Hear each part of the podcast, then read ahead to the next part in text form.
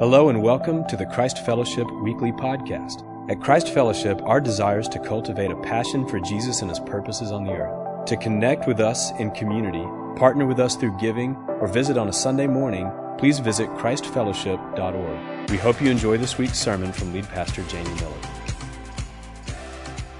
Hey, good morning, everybody. All right. Uh, yeah, I'll go ahead and do that. Is anybody, uh, am I like the only person? I didn't know that ragweed was like a big deal. It's a big deal. It has been a rugged five days. Uh, actually, it sounds better than it did in first service, so that's good. Um, y'all know what I'm talking about? Am I the only? okay, let's see. I do want to make a plug uh, just to let everybody know. Uh, I am looking for 50 folks who would be uh, bold volunteers to go from second service to first service. There's a little more room there in first service, and you're going to just go ahead and be bold and ask. I mean, you have not because you asked not, so uh, maybe there's 50 volunteers that would do that. There's a little more space, and if we can get a little bit more just balance between the services, we're going to be able to make it through the fall, and that's going to be awesome. Open your Bibles, if you would, to Acts chapter 1, verse 14. And today we're going to be talking about we're going to be talking about another message in this series that we've been calling the life giving church. And this one's going to be called a house of prayer. A house of prayer. Because a life giving church, the life giving church that we read about in the book of Acts, and that's what we're going for. When we see this church, you know, the church that's marked by the life and the love and the joy and the mission of Jesus, it's the church like we read about in the book of Acts. And down through the years, no matter how many times I say that, I mean, people's heads starts nodding when I say, why can't we see church life like we read about in the book of Acts? That's what we're trying to do. That's how we got this whole church thing started all those years ago. And why not? You know, that's, let's believe for that. So, what I want to do is, I want to pull. Do you realize corporate prayer is happening all through the book of Acts? It really is. Just, you see it over and over and over again. I'm going to highlight a few of those, make a few points, tell a few stories, and call us to it today. So in Acts chapter 1, you know, they join together, verse 14, constantly in prayer. That's them praying corporately together, along with the women, Mary, the mother of Jesus, and with his brothers. In Acts 2, the passage that we looked at last week, says they devoted themselves to the apostles' teaching, to the fellowship, to the breaking of bread, and to prayer. They were devoted in this whole thing. In Acts chapter 4, they'd just been threatened by the Sanhedrin. Peter and John were threatened. They go back to the believers. They all gather together. And what do they start doing? They have a prayer meeting. They pray, Sovereign Lord, stretch out your hand, do wonders, release your power, do miraculous signs, bring healing to the people. They pray these big prayers, and God moves. The place was shaken. They were filled with the Holy Spirit again, and then they go out and speak the word of God boldly. Y'all tracking with me? Another one, Acts 12. Peter's put in jail. They're going to kill him. Herod's going to kill him. But the church gathers together and starts praying for his release. He's ultimately released by angels. The prison doors fly open, and he goes to the prayer meeting, the very place where they were praying. And maybe you remember the story, but this girl doesn't let him in at first. She goes back and tells everybody, hey, Peter's here. No, he's not. They go, all go out there and they let him in. They're overjoyed. You know, so Acts 13, the next chapter, it's a, a, a prayer of uh, where where people are being, they're praying because missionaries are being sent out. So that's a great time for corporate prayer. One more time I'll mention is in Acts 16, uh, Paul and Silas, they had gotten a word to go to Europe. And so the Lord says, go over there, vision of the Macedonian man. And so they go to Europe, they go to Philippi, and they're looking for a place to pray corporately together. Now, I'm running through those quickly. I'll come back and I'll touch on them in just a minute. But the deal is, you know, the Lord is calling us not just to individual prayer, but to pray together in groups. There's something wonderful that happens when we pray together as brothers and sisters. It's like when our, we come together like this and our hearts are looking up to Jesus, looking up to the Father, Son, and Spirit. When we're looking up like that, it's like we are drawn together as well. And not only do we have fellowship with God, but we have fellowship with each other. And it's part of how we bear God's image in community together. Does that make sense? So you, there's part we can only do when we're coming together praying. So I'm, I'm calling us to it. Um, you know, this church, Christ Fellowship, was literally birthed out of a corporate prayer time. You know, years ago, long ago and far away, scroll, scroll history reel. Long ago and far away. Was, so when we started, we were like, uh, we were just gathering for prayers, bunch of us gathering for prayer. And we'd pray every Friday night for about three or four hours. And the Lord started doing crazy stuff. Answering our prayers is what He was doing, not, not crazy stuff. He was just answering our prayers. And in that process, we learned that God is a God of power that answers prayer. We were praying for Susie or whoever, you know, to, to, to get healed. And then we come back together. You know, Susie, she got better. And slowly over time, it wasn't instantaneous, but we were like, God answers prayer. God heals the sick. God makes things right when we pray. It was like we were connecting the dots. And out of that prayer meeting, we started this church. And we wanted to be the church like we read about in the book of Acts. And so corporate prayer is a key part of that. You know, as I think even more about our story, there's been several distinct seasons. One was a season where we were praying at our house on Tuesday nights for seven years. We prayed for, we prayed the kingdom prayer. That's, that's basically all we prayed. We prayed other stuff, but I mean, that was the heart of what we were praying. and uh, it was that, God, Father, hallowed be your name. Your kingdom come. Your will be done on earth as it is in heaven. We'd pray that in so many different ways and manifestations. And I mean, God came during those times. That we landed here in Fort Worth a number of years later, and we were praying for seven years. We, we prayed all kinds of things about Fort Worth. One of the things we prayed was for the building, because for 16 years, we didn't have a building. We were just the mobile church. You know, it wasn't about that. We wanted to be church like we read about in Acts 2 house to house, temple courts. All we needed was a place to meet. But, excuse me, sorry. Really bad would be leaving the mic on. Not pleasant. Clipping speakers, harsh, awkward sound. So, uh, what was I saying?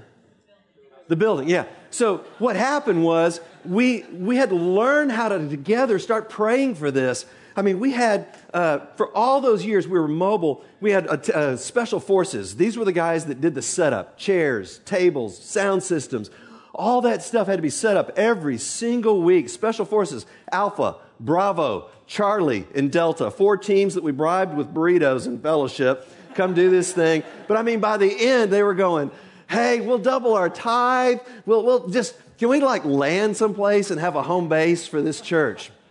So that's been part of the journey, part of the story, you know, just thinking back about things that have happened. But you know, one of the things that's been so important for us as a church has been seasons of prayer and fasting. And uh, can I get an amen out there? Y'all just, just shot me down on prayer and fasting. and, uh, but I mean, since the beginning of the church, we'd have two big seasons of prayer and fasting each year. So one in the beginning, beginning of the year, one about midway. We're actually doing this, this one in October. And many of you guys have learned about prayer and fasting by having some other people that were doing it. And it, it just it gives you strength or a little bit of grace or vision to jump in and do something maybe you've never done before. I encourage you in that. October 9th, 10th, and 11th. The three days before that, we're going to be at Awaken in Washington, D.C. A number of people from this church and from the other 30 Antioch U.S. churches. We're going to be going to Washington, D.C., doing this thing called Awaken the Dawn and praying for our nation, praying for our nation. And then, and then we're going to be the three days after that, praying and fasting as a movement of churches here in the U.S. And then we're going to have a big prayer night rally on Wednesday, Wednesday night. And we may even do some simulcast stuff with some of the other churches and join in on that. I mean, that's going to be great. So I'm casting a little bit of uh, vision for that even now. But the word of the, the, the, the word of the Lord for the year for us uh, as a movement has been Lord, anybody remember? Teach us to pray. And so, anytime you have that kind of a word, that's like an invitation. Whenever you get a word like that, it's like an invitation to jump in, to, to join in, to say, Lord, give me a learner's heart about prayer. I want to learn, I want to grow. This is a big part of the entire story of who we are as a church. You can't separate it from what is happening in the place of prayer. For us, we've always said there's two realities. One is in the place of prayer, And then the other is when it happens. One is when we get a hold of something and it's like, oh, yes, Lord, yes. And you know when you're getting a hold of something, it's like everybody's saying, Amen, Lord, do it. You know, there starts to be some veins sometimes even. And but it's it's like we get a hold of it there and then it becomes reality. So today, I'm talking about a house of prayer. Lord, make us a house of prayer. We want to be a, a house of prayer uh, for the Lord. Just, uh, Jesus says that he wants his temple, now his people, to be a house of prayer. And in the Isaiah 56, verse 7 passage, there is a promise for joy. I will give my people joy in my house of prayer. Who wants in on that? Right? There's joy in the place of prayer. And so when, when we gather, the Lord is saying, I'm with you. I'm right there with you. When you gather, two or more, I'm with you in the place of prayer. And I want to answer your prayers. I want you praying prayers that stop things around you from happening. And I, I, want you to pray prayers that loose things, loose the kingdom, bind the work of the enemy in the name of Jesus. So there's these great promises that are associated with us coming together and praying. It's just really, uh, it's really important. It, it's a mystery to me. I'm going to go ahead and just say this. There is part of this I don't understand. Just straight up. God's sovereign. God could have already done everything, but He chose to connect His will being done on the earth to men and women praying. Somebody say, wow, that's, that's wild, but He does. He says, I want you to pray. I want you to bind things. I want you to loose things. And I promise, when you ask in the name of Jesus, I'm going to do it. My Father will do it. Huge promises, huge blessings that are there just waiting for us. You know, and the, the deal is if it's so much, if it's so good, if it's so much blessing promised, why would we not all just be jumping in and running to the prayer meeting? I got a few ideas. You guys probably have some too. But I mean, one of them would be how about the flesh? Now, the flesh wants to, you know, you give the flesh an inch. He's like this guy that's, you know, he just, you give him an inch and he's like, raw, right? You know, he, he's supposed to be diminished over here. You know, we're still in the flesh, but, but we're living by the life of Jesus. But we give our flesh an inch, he takes a mile, right? Or she, this, you're, that, that old man. That's what I'm talking about. And so, um, you know, there's these things that it could be like, uh, here, here's an idea on, on the flesh. It's like the flesh thinks if I'm just doing, doing, doing, doing, then I'm getting more done than if I were just praying, praying, praying, praying. So there's this, there's this thing about us that associates action with getting things done and devalues, therefore, coming together to pray. Make sense? So there's that flesh thing. What other, some other, what hinders us? Pride. Pride hinders us because we say, I don't need to actually pray to God. I'm going to be okay in my prayerlessness. I'm going to be okay without praying and asking God about that stuff. So pride would be one. Man, you guys are amening right now. Pride, uh, selfishness be another one. Get a glory, glory wave from somebody out there. So, uh, selfishness or insecurity. Why would insecurity hinder me from praying? Help me out, somebody. What's that? Don't think, we're good enough, or we can't do it right, or we're not going to pray the right prayers, or something like that. Insecurity. What's another big one? Reason why we don't pray? Unbelief. Absolutely. Unbelief. So if I don't believe that the Lord is going to answer his promise to us to answer prayer, then I'm going to be finding myself praying less and depending on myself more rather than coming together, whatever the context is. And again, I'm, you know, we talk about private prayer all the time around here, but I just want to touch on the corporate dynamic. You know, coming together, praying together. There's just something wonderful that happens when we pray together. It's even like there's fellowship with God that we can only experience in prayer. There's fellowship with each other as we're coming together, turning toward God, but we're turning toward each other. I want to hear Ben's prayers. When we're in a prayer meeting together, I want to hear what God is praying through him. It's like prayer meetings are like a thin place between heaven and earth, where where if we're expecting to hear the, the will of the Lord and praying his kingdom prayers, his heavenly will on the earth, then we can expect, we can expect to actually hear God speaking through one another. That's why when I'm in a prayer meeting, I rarely am there without my journal or my phone open to notes where I can take notes because I want to hear what, it, what people are saying, what people are praying. Does that make sense? Okay, so um, here's the main thing I'm trying to get at today. If I could just boil it into one sentence, it's this God's inviting us. There's an invitation here to a lifestyle of prayer together that facilitates relationship with God and with others and expresses the will of heaven on the earth. Anybody in for that? So we want this. Lord, what does a house of prayer look like? What does this lifestyle look like? And I touched on a few of those stories. I want to go back and touch on the verses again. But it looks like these six different things. We'll move through these quickly. The first one, constant prayer. It looks like constant prayer. Acts chapter 1, verse 14. They all joined together constantly in prayer, along with the women and Mary, the mother of Jesus, and with his brothers. So, constant prayer is going to be like ongoing, hey, we're, we're finding ways to pray no matter what the context that we find ourselves in. That's what it looks like. That's what it looked like for them. And that's what it's going to look like for us now. Not just that we're, not just that we're, uh, uh, that we're always in a prayer meeting, but that we're looking for the context to pray in. You know, so it could be myself, I'm praying, or it could be me and Kim praying together, you know, in, and making sure that we're praying. It could be our families, making sure that our families pray together. You know, and even as I give this exhortation to pray together, uh, even as families, just I want to just say we got college parents here, we got parents of younger kids, all different kind of seasons in the journey, but it's never it's never too late and don't, don't feel condemnation in hearing this, but go, hey, I, I didn't do it back there, but I, I want to I wanna learn. I want to grow in the grace of praying. There's, there's hope.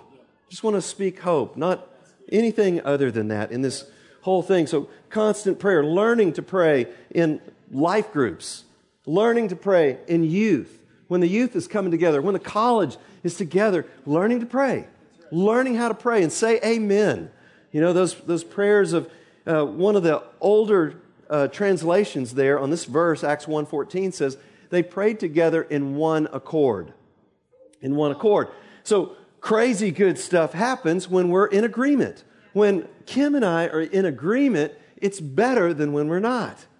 And so prayer is part of how that happens. You know, and the same thing is true for whatever the area, the family, the different areas of ministry within the church. We want to be praying in agreement. And even if every voice can't be heard in a prayer meeting, let's say there's 20 people praying, one person's praying at a time, let's say, but the others are going, Yes, Lord, Amen. Or at least when it's something you can say, Yes, Lord, and Amen. Right? Does that make sense? So that's it's not a prayer meeting unless everybody's kind of engaged and in the in the in the process. You know, and it's like, you know, when you're you're on something and you struck gold, man, I mean that's that's when everybody's going, well, yes, Lord. Right on. Amen. Whatever the way you express that, that, that is. And when you've been praying and there's not amens going, and you've just been going on and on and on and on, and, no, and it's like that may be time to push the clutch in and kind of back up a little bit and let somebody else in at the table, you know? I, I always kind of imagine it like corporate prayer is like a big, you got a big bowl of fruit. And you don't just go, ah, this is kind of mine. But instead, you grab a few bites, you pray a prayer, you back away from the table and let somebody else get in there. And then you say amen to their couple of grapes they're popping in their mouth. Is this metaphor working for anybody? Okay. So, constant prayer. Jesus says, if you're there, two of you or more, and you agree, I'm there with you, and amen, it's going to happen. Okay? So, promise of answered prayer. The second one, this house of prayer is going to be marked by constant prayer, but also devoted prayer. They devoted themselves to the apostles' teaching, fellowship, breaking of bread, and to prayer. Okay, so devotion then is about intensity, it's about being wholehearted, It's when someone is devoted, they care. It matters. You know, it's, it's, uh, it's meaningful, it's passionate sometimes. And so, Lord, would you make us learners in the area of devoted prayer? And the way I picture this, I, I heard an Indian brother uh, one time, uh, Zac Poonen, say, it's like you're carrying a burden. So it's like you pick up a box, and devoted prayer, passionate prayer with burden is like you're, you know, you're kind of walking across the room with something. You're, you're carrying something that's got to be prayed out. Does that make sense? And so five minutes of prayer with burden is better than one hour of just kind of him hawing around and Lord, would you just maybe kind of might possibly kind of do something over there that would be good. Amen. You know, that you know, he's looking so so passionate devotion in prayer is when it matters to us. Lord, would you do this in the name of Jesus? Lord, would you move in our city? Lord, would you move on our campus? Lord, would you move in my workplace in the name of Jesus? Lord, bring the walls down in the name of Jesus. So it's, you know, part of this is just that we are, there's a, a believing in all of this that the Lord wants us praying. He is waiting for us to pray so that He can answer our prayers. I kind of imagine it sometimes. I imagine it sometimes as like there's this massive warehouse of all of the things that the Lord wants to pour out into our lives blessing, just all of these things that He's wanting to do, but He's just waiting on us. It's part of how we grow up. He's waiting on us to have the fellowship with Him, the growth with Him, the looking to Him, the praying to Him, to being with our brothers and sisters and asking for these things so that He can just pour out all of this blessing into our lives. All the things that He's wanting to do, saving people, making things right, all of these things. So the, the third one then, that's the second one. You got constant prayer, devoted prayer. The third one, then, for a house of prayer is powerful prayer. In Acts chapter 4, one of my favorite prayer scenes in the Bible, Peter and John have just been persecuted by the Sanhedrin, threatened that if they don't stop preaching in the name of Jesus. And so on the release, Peter and John went back. This is verse 23 of chapter 4. They go back to their own people. They reported all that the chief priests and elders had said to them. And when, the, when, the, when they heard this, they raised their voices together in prayer to God. Sovereign Lord, you made the, the heaven and the earth and the sea and everything in them. You spoke by the Holy Spirit through the mouth of your servant, our father David. And they quote Psalm 2 Why do the nations rage? The peoples plot in vain. The kings of the earth take their stand, and the rulers gather against the Lord and against his anointed one. And indeed, Herod and Pontius Pilate met together with the Gentiles and the people of Israel in this city to conspire against your holy servant Jesus, whom you anointed. They did what your power and will had decided beforehand would happen. Now, Lord, consider their threats. Enable your servants to speak your word with great boldness. Stretch out your hand to heal and perform miraculous signs and wonders through the name of your holy servant Jesus. And after they had prayed, the place where they were meeting was shaken, and they were all filled with the Holy Spirit and went out and spoke the word of God boldly. Amen. That's a powerful prayer. You know, so what all's in that? I mean, the things that are marked by God's power people being healed, things made right, uh, signs and wonders. And, and you know what? There's none of us. Nobody's just so isolated that you don't see a need for God's power to be moving in your sphere of influence. We all have situations. They're going to come up this week where you need the power of God. Every single one of us, where we need to see somebody healed or something made right or something from God, a touch for them that would make things right in this broken place of our humanity. Somebody help me. I mean, that's, that's why they're praying like this. And it starts because of a need. Something happened. And, and you guys, there's so many things in our lives that where something happens and it moves us. It's like something happens over here and it pushes us. It, if, if we'll let it, it moves us into the place of prayer, and we don't play, pray wimpy prayers, but we start praying prayers with burden, prayers of power, prayers that matter. You know, uh, I'll save that for the next this little thought here. But um, so there, th- these powerful prayers. Uh, I remember uh, years ago, we were in a prayer meeting, And we said, it was right at the end of the year, and we said, okay, let's write down on a big long sheet of paper everybody that we know that needs Jesus, that needs to be saved, needs, needs Jesus' grace and life. And so we, I mean, there was a bunch of us in the prayer meeting, so we wrote down names, and it went like, it was, I don't know, 15 feet on a sheet of paper. And so we taped it up at the top of our living room, uh, right up near the ceiling, and it comes out all the way down the wall and out onto the floor. Say names. And so we started praying. We walk around in the prayer meeting like this, Lord. And then every now and then we get on a flow where we'd pray for these names on this list. And that next year, we saw every single week of the year someone off that list get saved. I mean, for the whole year, someone off that list. And so we'd scratch their name off, you know, and by the end of that next year, all these lines, you know, just they still mattered to God. It just they weren't praying for them to come to know Jesus like that. But I mean, isn't that awesome? So that's powerful prayer. The next piece is delivering prayer. A house of prayer is, uh, is marked by delivering prayer. So this is Acts 12. Acts 12, Peter's arrested. They're going to kill him straight up. And what does the church do? Verse 5. So Peter was kept in prison, but the church was earnestly praying to God for him. So what ends up happening is the angel, they're praying, the angel delivers him. He ends up at the house, and I told you the story, but the, the girl comes to the door. She's like, uh, It's Peter. She runs in to tell everybody. She doesn't let him in. And then they all kind of finally let him in. He tells them to calm down. Now, if you've ever had something happen where someone needed to be delivered and earnestly, what are you going to do? You're going to do what they did. You're going to gather for prayer. We had somebody speaking yesterday at Bros and Burritos, and they've been dear friends for the last almost 20 years. And uh, Bros and Burritos, can I just get a shout out for that? That's some serious good food, some testosterone or whatever. Just a bunch of guys being together. It's good.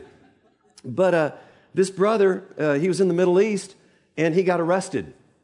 And so when we found out that he and his wife were in prison, we asked, we just gathered together and we said, Lord, would you set Chris and Rebecca free? In the name of Jesus, Lord, see them released. We ask for your power to be released. Release them from this prison cell in Jesus' mighty name.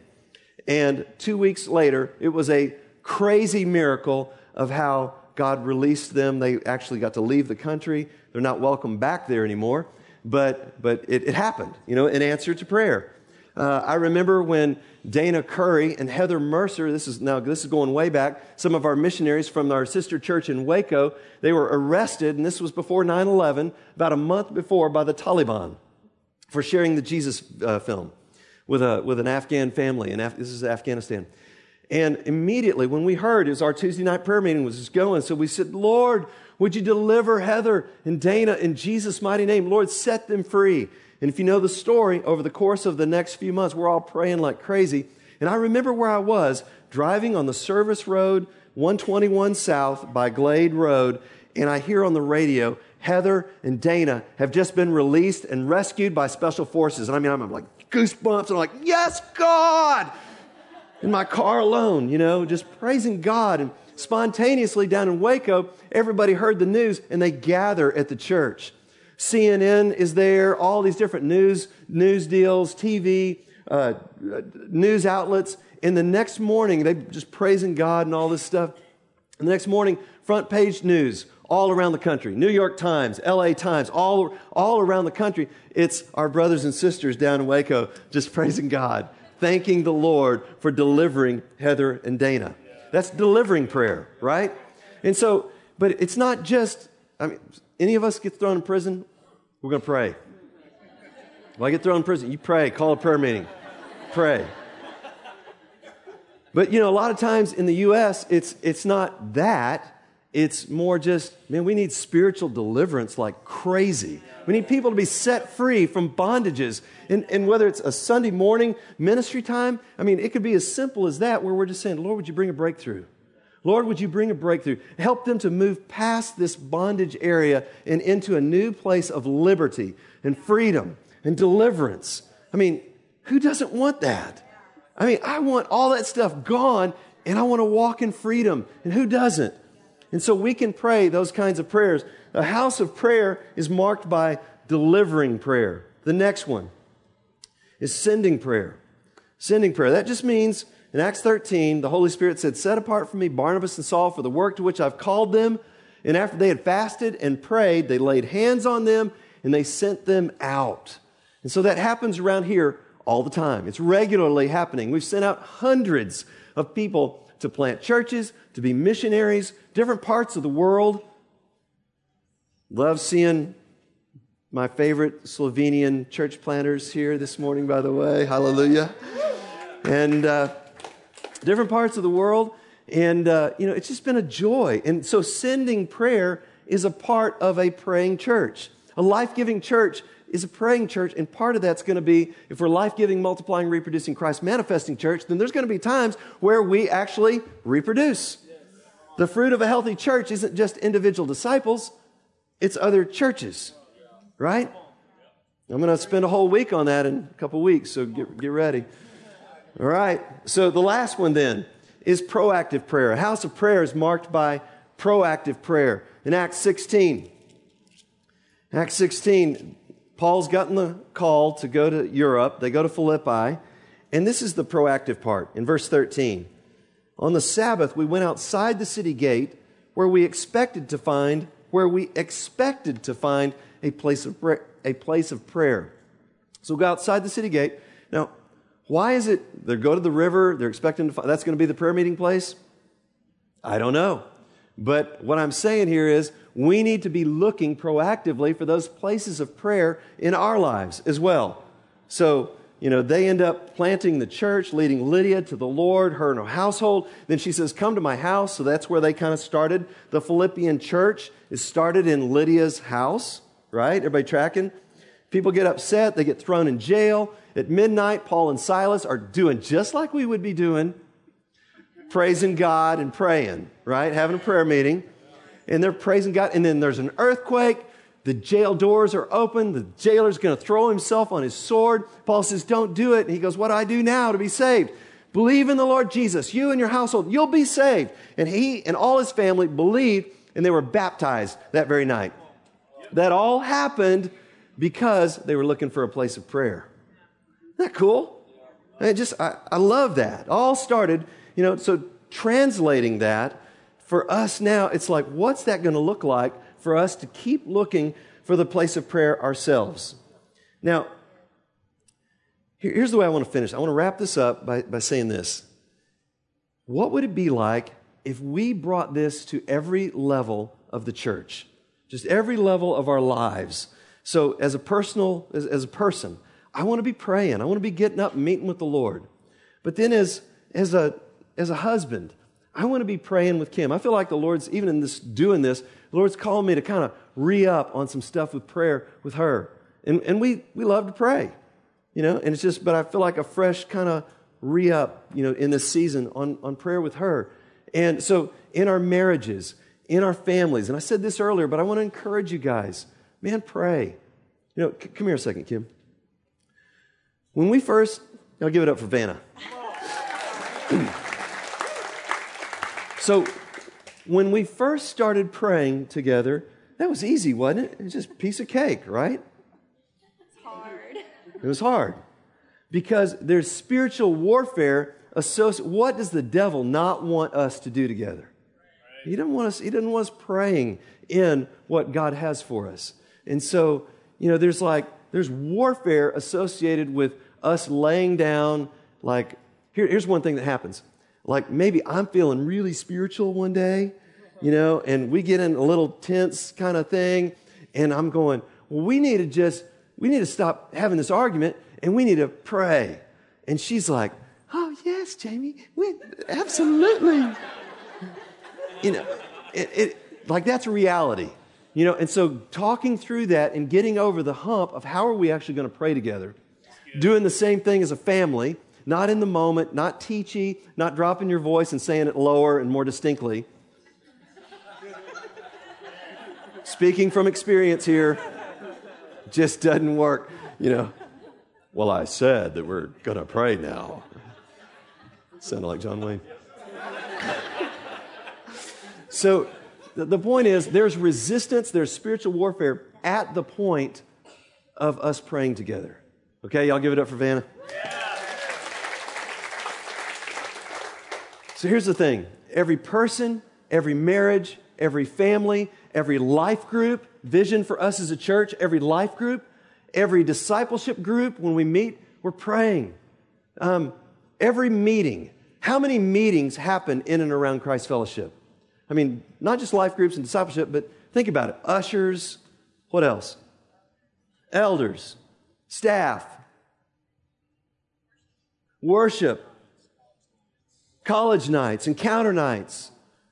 So every time we meet, mixing in prayer together, every, that's the vision, every single time. What would happen if we did this and became even more, this is our history, but becoming even more the praying church that God is calling us to be, a house of prayer. We want to make it hard to be lost in the city of Fort Worth.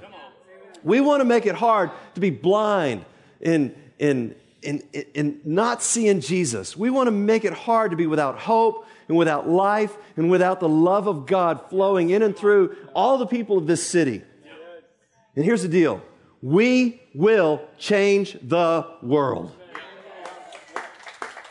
And when we pray, then God gets the glory for all the things that we're doing. And we get the, the authority, the, the confidence of not just, we're not just running around doing stuff, but we're touching on those two realities. We're praying in what God is wanting to do in and through us, and it's going to be awesome. And we need every single person in order to fulfill God's plan for us, right? Amen. Y'all stand up. Worship team's coming. We're going to just take a few minutes here to pray and respond to God. We do this at the end of every service, you guys. And, and if you're visiting with us, a parent or whatever, just want to, just this is a time to press in. Like, Lord, would you speak to us? Lord, would you help us to take this thing to the next level? Lord, would you uh, remove barriers and hindrances in my life? It might even be about vision, but, but here's the thing. Lord, I'm, and I'm just going to ask in prayer, Father, in the name of Jesus, all around this room, would you give us tender hearts? Would you give us a tender frame about this issue of prayer? Lord, save us, deliver us from pride and self sufficiency, selfishness, insecurity, unbelief. Deliver us from these things. And where we need prayer, Lord, help us to get prayer. And Lord, would you release in us vision? Vision for changing the world through the prayers that we pray in every context that we gather in. In the name of Jesus. Amen. So I want to just encourage you to respond. Just if it might be a hindrance or a blockage, one of those kinds of things, then come and get prayer. Pray for breakthrough. And it might be a vision thing, like, wow, I see that there's more here than what I was seeing. And two, I want the importance, the priority of prayer in my life. And it might be something very specific. I want to pray with my family. I want to pray with my wife. I want to pray with my children. Whatever that is, hey, you guys, let's get prayer. This is the maybe the most important thing that's happened all morning is the prayers that God's going to answer right now as we pray. So, Father, Jesus' name, meet us. In Jesus' mighty name, amen. And if you have any other need, of course, please don't leave without getting prayer. Amen. You guys come. Be bold. Go for it. Every time there's an opportunity, go for it. Press into God. Amen.